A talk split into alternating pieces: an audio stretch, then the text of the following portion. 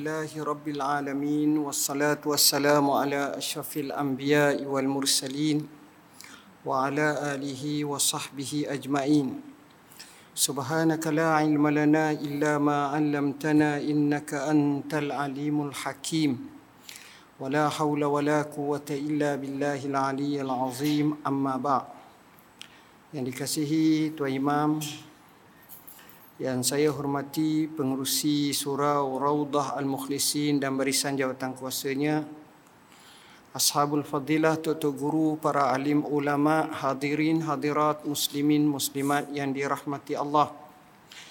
Pada malam ni insya-Allah saya mengajak tuan-tuan untuk kita bincang dan baca kitab Mukhtasar Minhaj Al-Qasidin yang dikaryakan oleh Imam Syekh Ahmad ibn Abdul Rahman ibn Qudamah Al-Maqdisi rahimahullahu taala seorang ulama yang hidup sekitar tahun 600 Hijrah lebih dan usianya tak panjang hanya 38 tahun.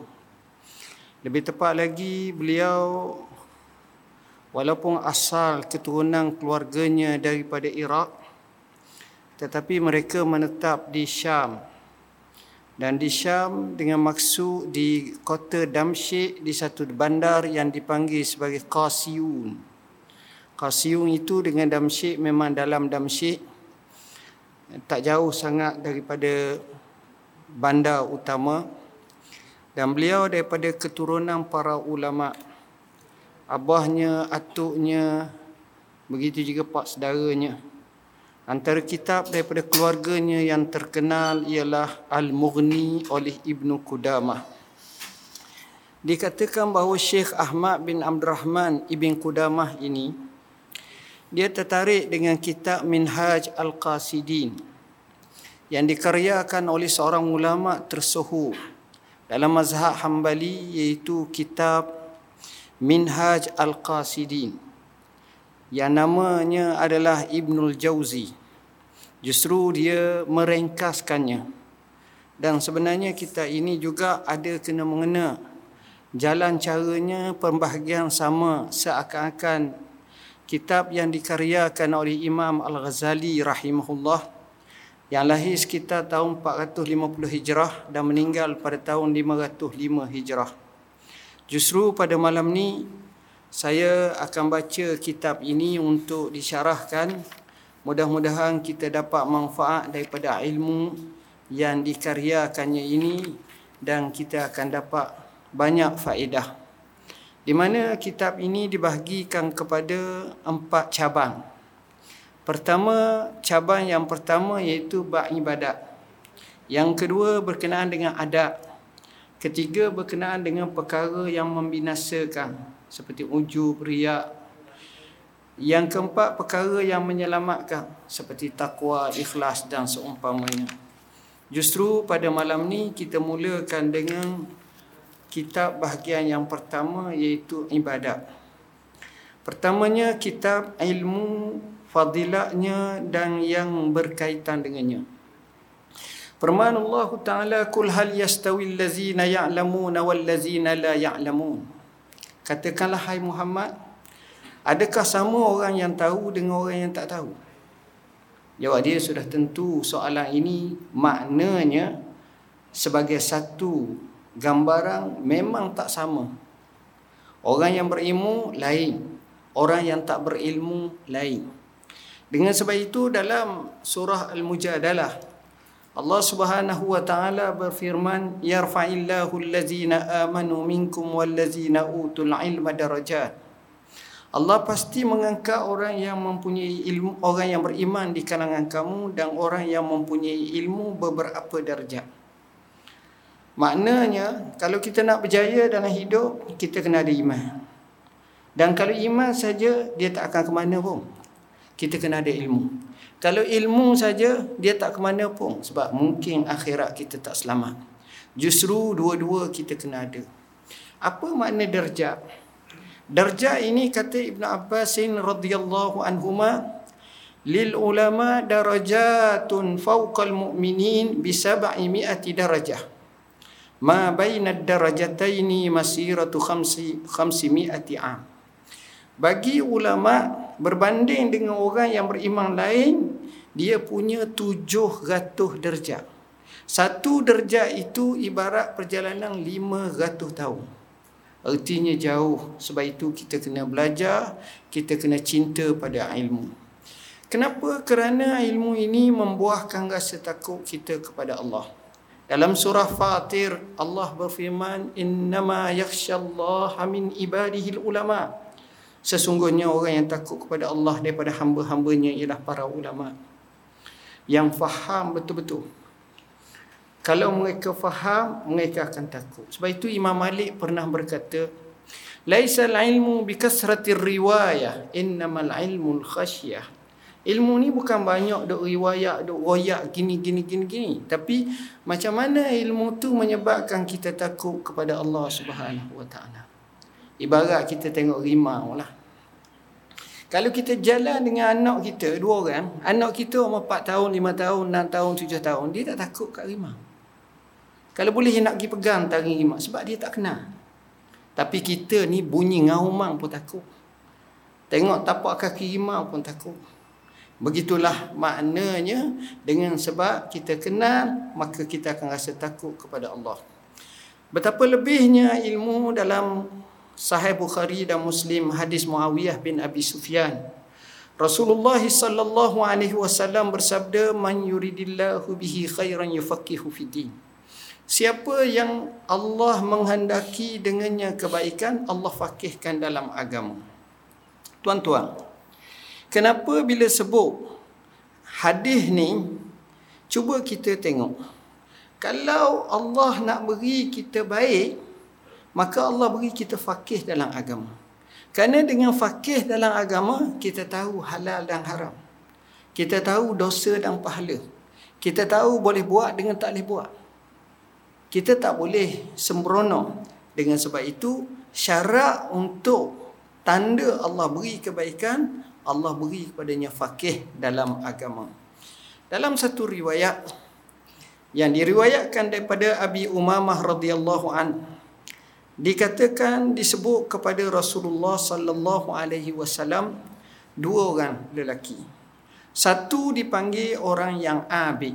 Ni kaki semaya, kaki ibadat, kaki baca Quran, kaki zikir. Setakat tu. Dan yang kedua orang alim. Lalu bila minta apa yang Nabi kata antara kedua-dua ni, yang dua-dua tu baik. Nabi kata, sabda Nabi, Fadlul alim, alal abid, kafadli ala adnakum.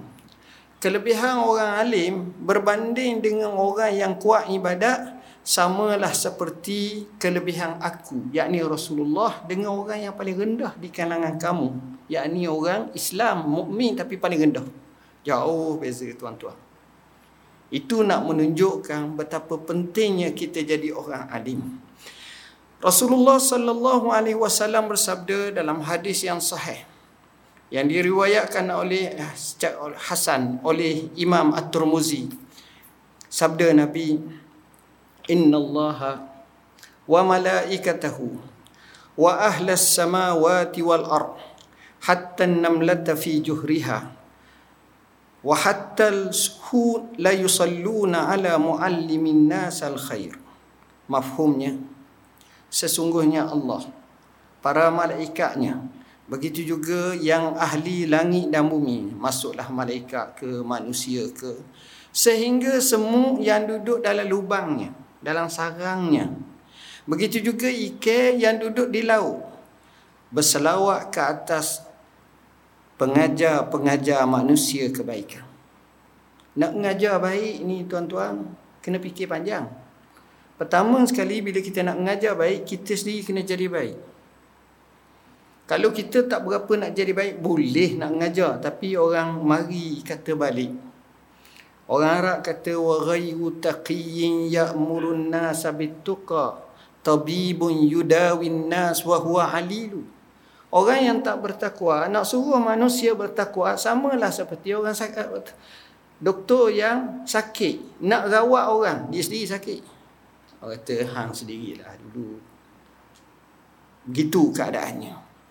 Dalam hadis yang lain Rasulullah sallallahu alaihi wasallam menyebut fadlul alim 'ala al-'abid ka fadli lailatul badri 'ala sairil kawakib. Wa innal ulama warasatul anbiya wa innal anbiya lam yuwarrisu dinaran wala dirhama wa innama warasul ilma faman akhadha bihi akhadha bihazzin wafir. Hadis ni adalah hadis yang sahih yang diriwayatkan oleh Abu Dawud, At-Tirmizi dan juga Ibnu Majah. Mafhumnya kelebihan orang alim dengan orang yang kuat ibadat semata-mata tapi tak alim samalah seperti kelebihan malam yang terang terdapatnya bulan yang penuh mengambang berbanding dengan segala bintang-bintang. Dan para ulama merupakan pewaris para nabi sedangkan Nabi tak mewarisi dinar dan duit dirham tetapi dia mewarisi ilmu siapa yang mengambilnya maka dia mengambil yang secukupnya. Ini lebihnya tuan-tuan. Bagaimana lebihnya orang alim? Rasulullah sallallahu alaihi wasallam dalam hadis Safwan bin Usal radhiyallahu an menyatakan bahawa Rasulullah SAW bersabda innal malaikata la tad'u ajnihataha li talibil ilmi ridan bima yasna. Hadis ni adalah hadis yang masyhur yang diriwayatkan oleh Imam Ahmad dan juga Ibnu Majah. Sesungguhnya para malaikat meletakkan sayap-sayapnya. Malaikat ni Allah jadi sifat dia ni banyak. Ha, dia ada sayap ada sayap dua ada lebih ada banyak ada sampai 600 jenis malaikat ni. Dan malaikat ini diciptakan daripada nur cahaya. Malaikat ini dia hamparkan sayap-sayapnya kepada penuntut ilmu kerana redha dengan apa yang penuntut ilmu lakukan. Lebihnya penuntut ilmu. Al-Imam Al-Khattabi rahimahullahu taala dalam syarah maksud malaikat letak sayap ni apa makna? Pertama dengan makna zahir dia apa sayap sungguh.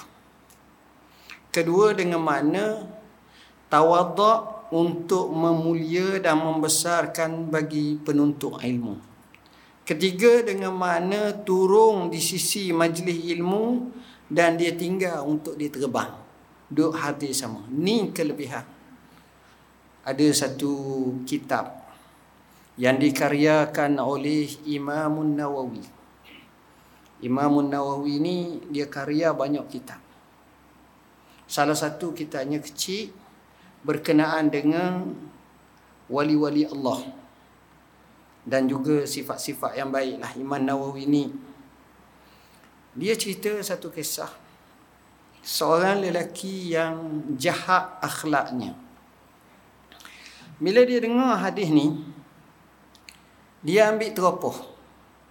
Zaman dulu teropoh lah. Dia tak ada sangat macam selipar comel macam kita. Teropoh ni pula, dia paku teropoh tu. Jadi paku tu sampai tembus teropoh. Kalau teropoh tu setengah ici, paku tu mungkin dua ici. Jadi tajam bawah.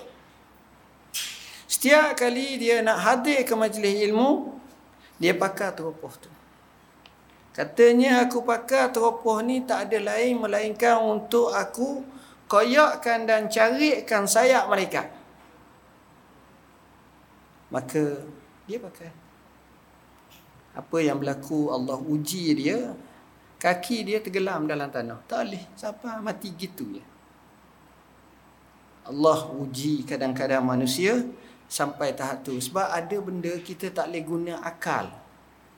Selama mana dalam Quran dan tafsiran yang sahih, Begitu juga daripada hadis yang benar-benar sahih menyebut sesuatu, kita berimanlah. Cara yang tak dapat di akal kita malaikat kita nampak itu soal lain. Tapi soal nak bagi tahu keyakinan kita itulah apabila disebut cara macam itu. Daripada Abi Hurairah radhiyallahu an Rasulullah SAW bersabda, "Man salaka tariqan yaltamisu fihi ilman sahhalallahu lahu bihi tariqan ila al-jannah." hadis ni hadis panjang. Tapi diambil di ujung hadis riwayat Muslim. Siapa yang berjalan Mari untuk menuntut ilmu. Ambil secangkir ilmu. Walaupun sikit. Dia nak ambil ilmu. Maka Allah mudahkan baginya jalan ke syurga. Sebab itu, menuntut ilmu, hadir dalam majlis ilmu ni, dia panggil majlis sebagai taman-taman syurga. Kenapa? Kerana kita bila menuntut ilmu, roh kita naik. Sebab itu orang mari duduk dalam majlis untuk ilmu ni, kadang-kadang sampai tertidur. Aja tengok doktor tidur. Tidur kok kosong sangat. Tapi cuba pergi pasar, ada tengok orang tidur pasar. Adalah tiga orang budak kecil ke apa ke. Tapi nak ceritanya, banyak kelebihan. Kita akan faham, oh gini. Aku baru tahu. Walaupun umur aku 45 tahun, 55 tahun, 52 tahun. Baru tahu rupa-rupanya. Sebab kita baru belajar. Sebab sifat ilmu ni dia tak habis-habis. Betapa hebatnya menuntut ilmu sebagaimana dalam riwayat sekalipun da'if oleh Ad-Darimi menyebut man ja'ahul maut wa huwa yatlubul ilma liyuhyiya bihil islam kana bainahu wa bainal anbiya fil jannati darajatun wahidah atau kama siapa yang mati Sedangkan ketika itu dia sedang menuntut ilmu, tengah belajar. Tengah belajar ni bukan mesti dalam majlis, tapi maknanya macam dia dalam universiti, dia memondok, dia pergi belajar dan seumpamanya. Dia mati. Maka, tapi dengan ada niat. Niat dia belajar untuk ihya Islam, untuk tinggikan agama Allah. Untuk hidupkan Islam. Kita belajar, nombor satu, kita kena betul niat macam tu. Jangan niat apa-apa. Lepas tu Allah akan datanglah macam-macam perkara. Maka dikatakan dia dengan para nabi kedudukan dalam syurga setikak sahaja. Satu darjat sahaja. Lebihnya penuntut ilmu sampai mati. Hadirin hadirat yang dirahmati Allah. Ibn Abbas pernah menyatakan Innal ladzi yu'allimun nasal khair tastaghfiru lahu kullu dabbatin hatta al-khut fil bahri sesungguhnya orang yang mengajar manusia ke arah kebaikan nescaya semua menatang. Dabbah ni sama ada menatang melata kaki pak kaki dua tak ada kaki ular ayam itik lembu kerbau seumpamanya itu dipanggil dabbah. Sehingga bukan sekadar itu termasuk ikan-ikan di laut istighfar untuknya. Kita mengajar. Kadang-kadang kita tak tahu kita mengajar. Mengajar tengok saya sebelum datang saya terbaca tengok dalam video yang banyak sejarah seorang ulama yang hebat di Mesir Al-Syekh Hasanain Makhluf dia keluarga ulama tuan-tuan dia lahir tahun 1890. Bukan 1980. 1890. Kita semua tak ada lagi lah. Ha. Dia belajar ni sebab abah dia ni ulama besar juga bermazhab Maliki. Hebat belajar. Umur 6 7 tahun ngapa Quran, umur 11 10 tamat. Kemudian masuk, kemudian di sana bila dah umur dalam 20 lebih sahaja ibarat macam kita dipanggil syahadah alamiah macam PhD lah lebih lagi sebab dia munakasyah secara vaiwa mulut ulama besar dunia Syekh Azhar mari temu temu duga dapat jawab dia dapat uh, darajah alamiah. Kemudian dilantik jadi qadi akhirnya jadi mufti. Satu-satunya di Mesir dia jadi mufti dua kali. Dan dia pernah mendapat anugerah award Al-Malik Faisal dan umurnya panjang sampai 90 tahun lebih hampir. Meninggal pun sekitar 30 tahun lepas ataupun 20 tahun lepas begitulah syekh ini. Jadi apa yang saya nak ceritanya bila dia tamat belajar kerjanya jadi imam mengajar tanpa ambil rawatib tanpa ambil upah tapi tengok selepas pada tu macam mana Allah bagi rezeki kepada dia banyak Allah kayakan Allah senangkan hidup dia. Kalau orang tanya macam mana ikan tu boleh istighfar kepada penuntut ilmu. Maka dijawab oleh ulama kerana manfaat ilmu itu sifatnya umum kepada semua perkara termasuk ikan. Kerana ulama dia mengetahui dengan ilmu apa yang halal dan apa yang haram. Dan dia suruh melakukan ihsan kepada semua termasuk ketika sembelih dan termasuk kepada ikan. Maka Allah ilhamkan kepada semua untuk istighfar kerana balasan baik yang perbuatan mereka. Tuan-tuan haji tengok tak cerita-cerita orang putih. Macam contohnya cerita berkenaan dengan takat ikan dalam laut dalam.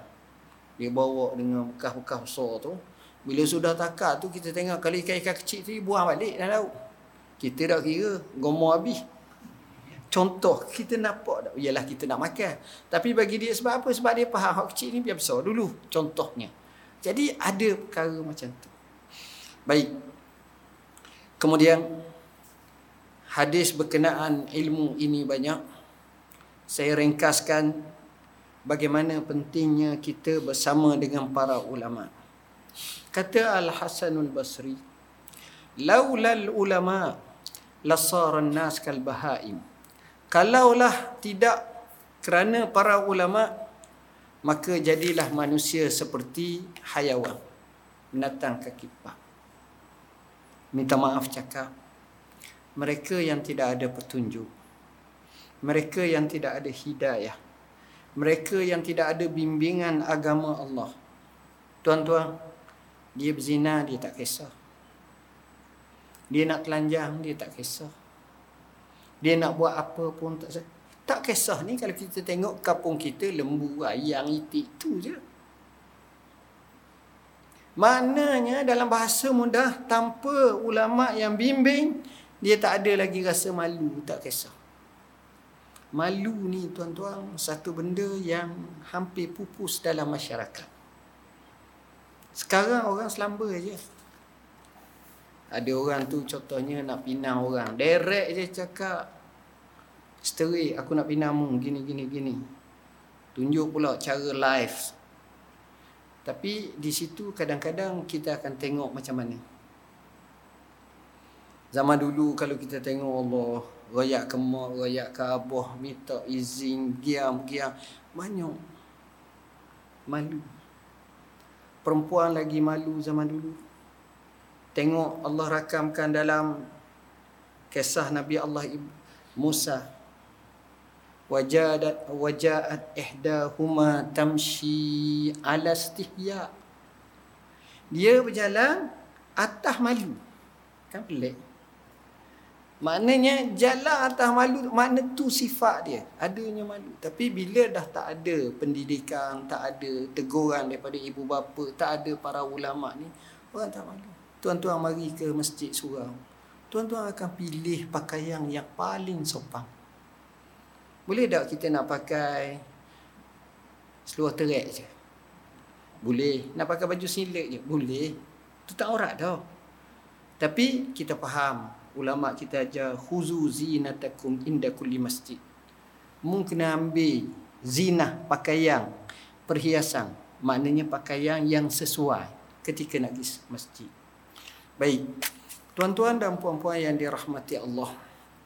Muaz bin Jabal radhiyallahu an berkata, "Ta'allamul ilma.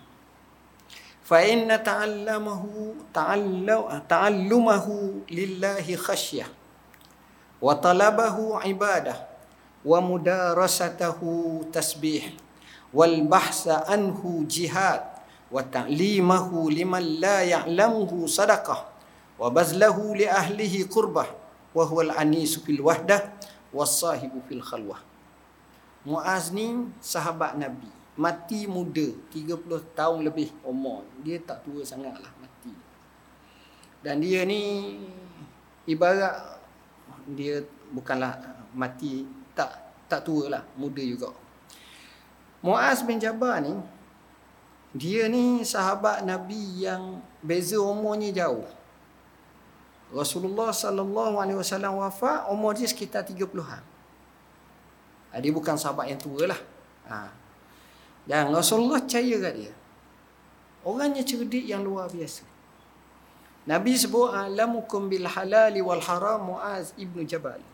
Orang yang paling pandai di kalangan kamu tentang halal dan haram Muaz lah. Dan dia hantar Muaz ni ke Yaman.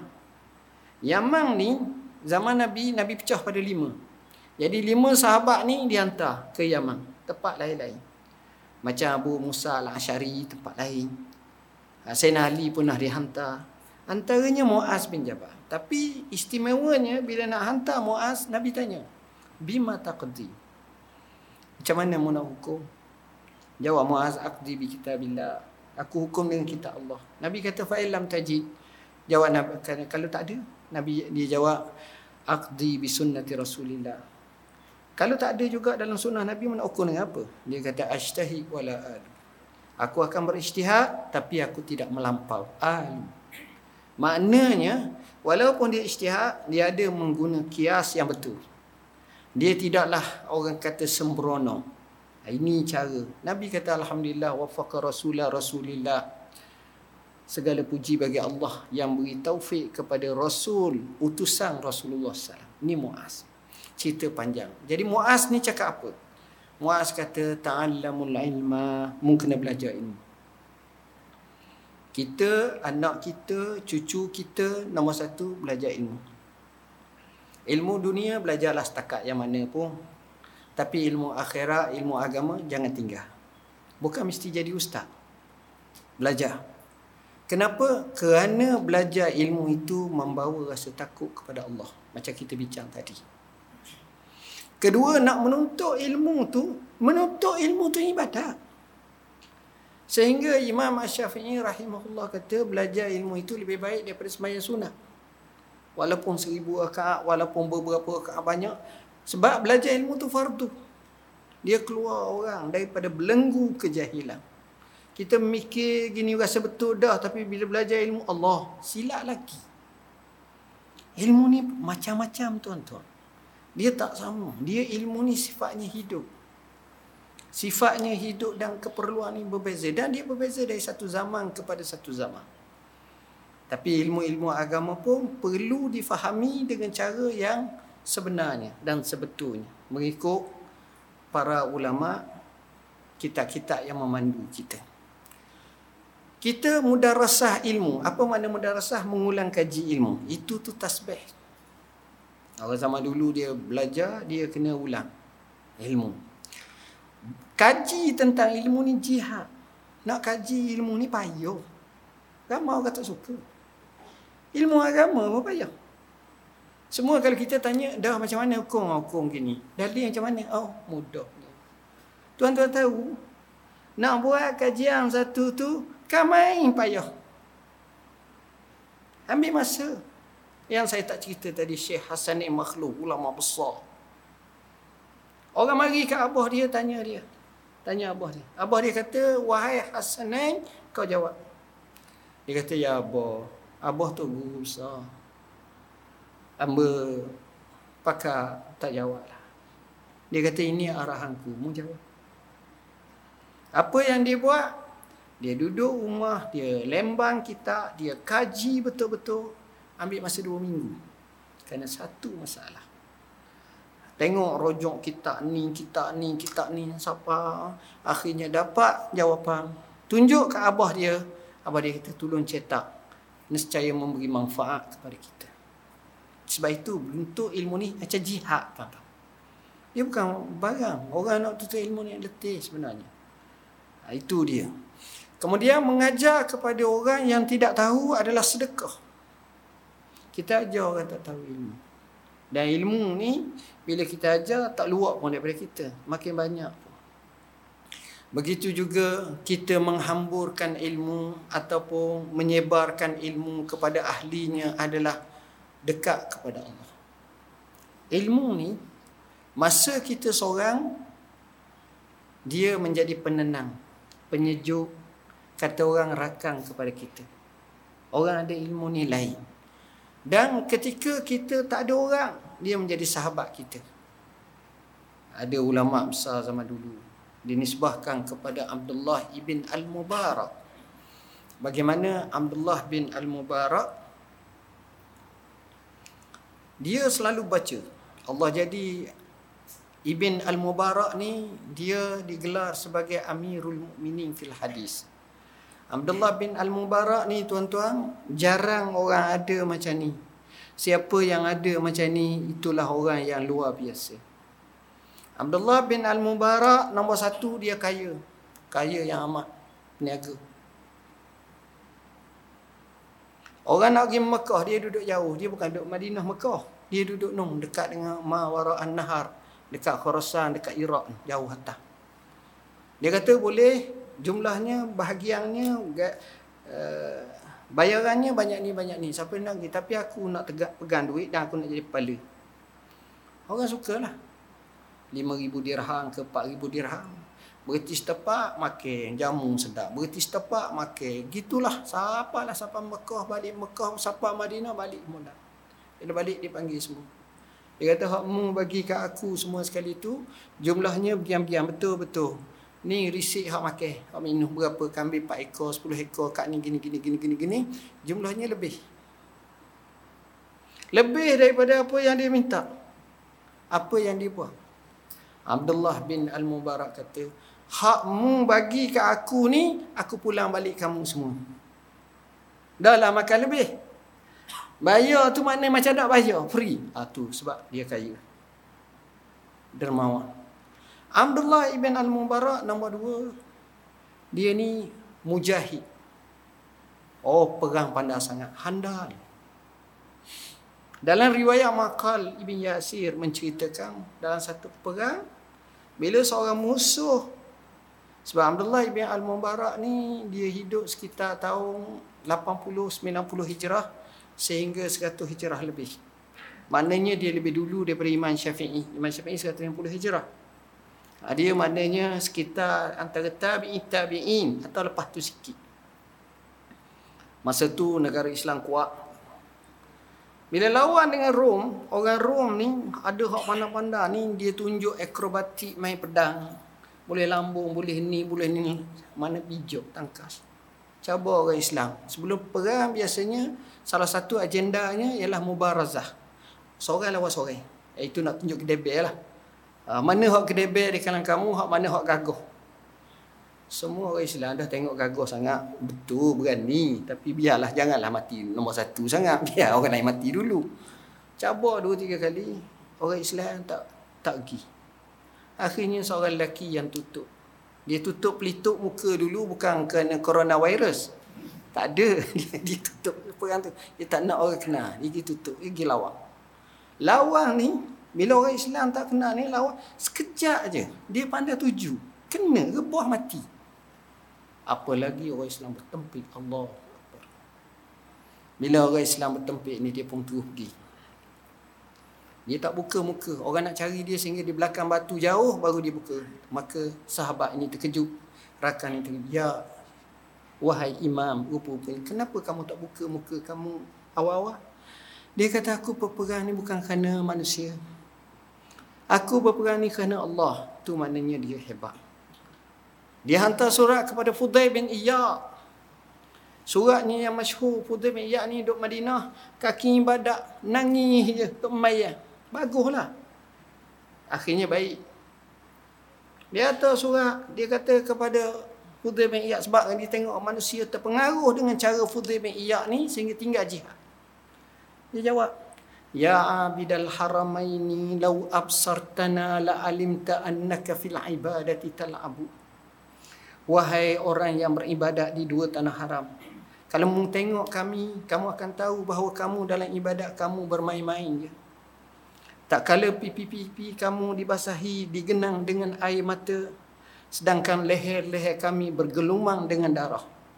Tak kala kamu diwangikan dengan minyak-minyak wangi pada baju kamu, tapi wangian kami adalah debu-debu ketika di medan perang. Dengar surat tu menangis, tuan-tuan, akhirnya terus sama menyertai jihad fi sabilillah. Ni orang yang hebat. Jadi itu yang kedua. Dan yang ketiga, Abdullah bin Mubarak ni orang alim sangat. Dalam satu catatan sejarah bab hafazan dia pernah dengar sahaja dia ingat. Dan dia karang banyak buku antaranya kitab Zuhd wa Raqaid. kitab zuhud dan juga raqai. Orang alim yang hebat. Jadi jarang manusia dia dapat tiga ni. Dapat dua pemujur dapat satu pemujur tapi Abdullah bin Mubarak dia dapat tiga. Kuat mengaji. Orang datang dia jadi gelisah. Orang tanya macam kami ni mengganggu kamu? Kata dia dia sebelum kamu datang kami sedang bersama para sahabat apa mana? Dia baca kitab-kitab sejarah sahabat Ghazawatul Rasul dan seumpamanya. Tapi bila mu datang aku terpaksa dengan ilmu. Ha, itu nak gambarkan kepada kita bahawa mereka ni walaupun dalam khalwah ataupun khalwah ni bukan maknanya gewe dengan perempuan. Khalwah ni maknanya seorang-seorang. Tapi dia rasa tenang. Orang-orang macam ni dia luar biasa tuan-tuan. Dia jadikan khalwah itu dia dia tafakur, dia fikir, dia boleh membina muhasabah diri dan jadi dia lebih baik lagi. Tuan-tuan dan puan-puan yang dirahmati Allah, Ka'ab rahimahullah. Ka'ab pernah berkata, "Auhallah ila Musa alaihi salam." Allah wahyukan kepada Nabi Musa. Anta'allam ya Musa al-khair wa 'allimhu lin-nas. Wahai Musa, belajarlah baik-baik belajar. Sebab itu Nabi Musa pergi bertemu Khidir dalam surah Kahfi cerita macam mana belajar ilmu pelik-pelik. Ada hak biasa, ada hak ni belajar. Dan ajar kepada orang. Kita ilmu ni jangan kita pungut kita sendiri tapi kita ajar pada orang. Sebar pada orang. Banyak kelebihan. Fa inni munawwirun li muallimil khair wa muta'allimihi kuburahum hatta la yastawhishu bimakanihi. Apa maksud? Kerana aku yakni Allah akan cahayakan kubur mereka sehingga mereka tak rasa takut, tak rasa bimbang, tak rasa keterasingan. Tuan-tuan sekali-sekala kalau kita ziarah kubur, lebih-lebih kawan kita mati, tengok lubang kubur tu. Dan cuba tengok kalau aku tepat dia macam mana. Oh takut tuan-tuan. Bak kata Hamka hidup hanya sekali justru biar berarti. Ini kita tengok kadang-kadang kita tak sangka. Dua tiga hari lepas Ali Jabir daripada apa nama ni Indonesia orang Madinah asalnya. Umur 44. Pengarang kita ni Ibnu Kudamah bukan Ibnu Kudamah ni Ahmad Ibnu Kudamah ni ni. Umur 38 mati eh muda-muda. Sekejap ya tuan-tuan. Tak tak lama. Hidup senang ke susah ke okey ke KO ke tak lama. Jadi macam mana cara untuk kita tak rasa takut dan tak rasa susah dalam kubur kita jawab dia antara caranya adalah kita jadi guru mengajar kebaikan. Walaupun kecil. Dia tak mestilah kita mengajar banyak-banyak sangat. Mengajar kecil. Ajar budak-budak. Ajar apa-apa. Saya pernah forum dengan seorang sahabat. Ini cerita lama. 15 tahun dulu ke 10 tahun dulu. Cerita seorang cikgu. Dia peceng. Bila dia peceng, dia cikgu je. Bila dia peceng, ni pakai baju jubah ke apa ke, ah, caranya buat baik. Apa ni, ajak budak-budak pergi surah, pergi masjid. Jadi cara dia, dia jalan, dia bawa coklat. Gula-gula dalam poket. Dia temu dia ramah, dia bagi coklat gula-gula pada orang ni. Jom ke sejid, jom pergi masjid. Akhirnya ramah mari masjid. Bila ramai mari masjid, AJK masjid ini susah hati takut take over pula dah. Dah ramai, ah, orang tua malah. Jadi susah lah mana ni. Akhirnya dia tahu keadaan macam tu. Dia minta lah dengan ketua kampung ke apa, dia cari balai raya. Balai raya tu dia bersih, dia buat tempat budak semayang. Dia ajar semaya, dia ajar mukadam, dia ajar wudu, ajar basic lah, bukan ajar hak tinggi-tinggi. Daripada sikit kepada ramah, kepada ramah, kepada ramah. Ramah dah. Baik guru, baik sangat. Mungkin cikgu pecing. Tak kedai Allah, cikgu pecing ni mati. Jadi pecing dah. Pecing dekat mati ya. Tak ada lah pecing mengajar balik mula. Ya, mati. Satu peristiwa yang ajaib berlaku. Bila mati, mayat cikgu ni letak atas rumah. Rumah pula rumah kayu. Rumah kayu ni ibarat bawah tu tanah lah. Ada tiang, ada bawah. Oh, oh kapung. Tuan-tuan, budak-budak ni mari duduk naik atas rumah tu hampir penuh serumah. Kemudian, tak cukup pada tu budak-budak ni duduk bawah rumah. Ada yang peluk tiang bawah rumah. Nangis. Hak boleh ngaji, ngaji. Hak dang pun tak boleh ngaji, pegang Quran je. Nak ngaji pada tok guru dia, ustaz dia, cikgu dia ni ni sebab ajak dia tengok. Dari situ kita faham. Manusia tuan-tuan nak tahu hebat tak hebat masa mati. Kalau mati gambar ni bukan musim Covid lah, musim Covid tak boleh kau payuh kau. Ha, kalau mati tu sebab itu dikatakan oleh para ulama bainana wa bainakum antara kami dan kamu adalah kematian. Baca sejarah-sejarah orang hebat bila mati tu Allah tak pasal-pasal beribu-ribu orang datang ber, berpuluh-puluh ribu dan seumpamanya. Ini ajar kebaikan tu tengok. Orang pergi ziarah kubur. Saya pergi kat kubur Syekh Syarawi. Saya siapa? Ada orang. Syekh Syarawi meninggal dunia 1998 ataupun 89 89 begitulah itulah ulama besar Mesir mati dia orang iring sahaja dekat sejuta. Penuh. Boleh tengok dari YouTube. Jarang orang ramai mari no. Dia mati ke akhirah bawa ke kampung dia Zakazid Zakzid dia panggil. Zakadus. Saya pergi siapa tengok. Saya pergi bukan masa dia mati, masa lepas mati bertahun-tahun dah lah. Tengok, tengok ada, ada orang lagi duduk tengok. Itu kelebihan mengajar kebaikan. Berapa minit lagi? Masuk dah? Empat lagi. Hadirin hadirat yang dirahmati Allah. Fasa yang kedua adalah berkenaan belajar ilmu ini. Adalah fardu. Mana apa fardu? Wajib. Dalam daripada hadis Anas bin Malik Rasulullah SAW bersabda talabul ilmi faridatun ala kulli muslim riwayat Ahmad. Belajar ilmu ni adalah fardu ke atas setiap orang Islam.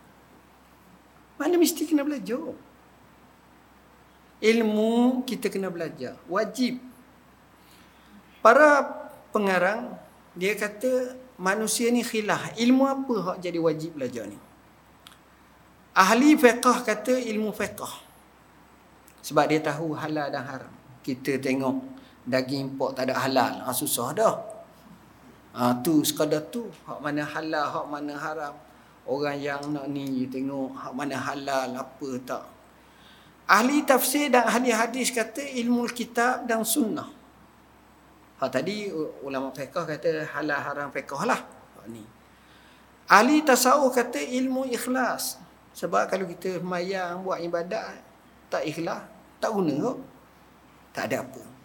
Ahli kalam berkata ilmu kalam. Sebab di situ dia kenal macam mana. Jadi apa ilmu yang kita perlu belajar? Jawab dia ilmu yang menyebabkan hidup kita di dunia ini boleh mengikut syariat yang sebenar. Cuma dalam menuntut ilmu saya terfikir jangan kita bincang ajar bukan pada waktunya. Bukan apa? Maknanya kita tak rasa kepentingan ilmu tersebut melainkan apabila kita nak buat. Contohlah saya nak ajar tuan-tuan berbincang berkenaan dengan rukun haji. Tuan-tuan memang tak ada niat lagi Mekah pun sebab coronavirus virus ni tak dah tu. Boleh bayar duit dah tabung haji pun tak turun lagi. Biar je. Tengok dalam tu pula 65 tahun lagi. Ya, lambat lagi. Giliran. Contohnya. Jadi tuan-tuan nak belajar. Tapi tapi kalau kita nak pergi Mekah dah dua hari lagi tiga hari lagi ah belajar ni ni kita nak apa kita faham. Sebab kita nak guna ilmu tersebut. Kita kerja kita adalah sebagai cikgu. Sekadar cikgu lah. Tapi bila kita nak pergi nega kita belajar ilmu perniagaan macam mana cara menega betul tidak boleh risk tak boleh biang satu persatu hak ni hak boleh hak macam mana biang-biang tu. Jadi bila kita belajar dalam situasi di mana kita perlu gunakan itu apply itu maka pembelajaran itu jauh lebih membawa kepada kesan pada jiwa kita. Saya rasa sekadar itu yang dapat saya sampaikan. Mudah-mudahan tazkirah ringkas pelajaran daripada kitab mukhtasar minhaj al-qasidi ini memberi manfaat kepada kita semua. Aku qauli hadza wa astaghfirullah azim li wa lakum. Wassalamu alaikum warahmatullahi wabarakatuh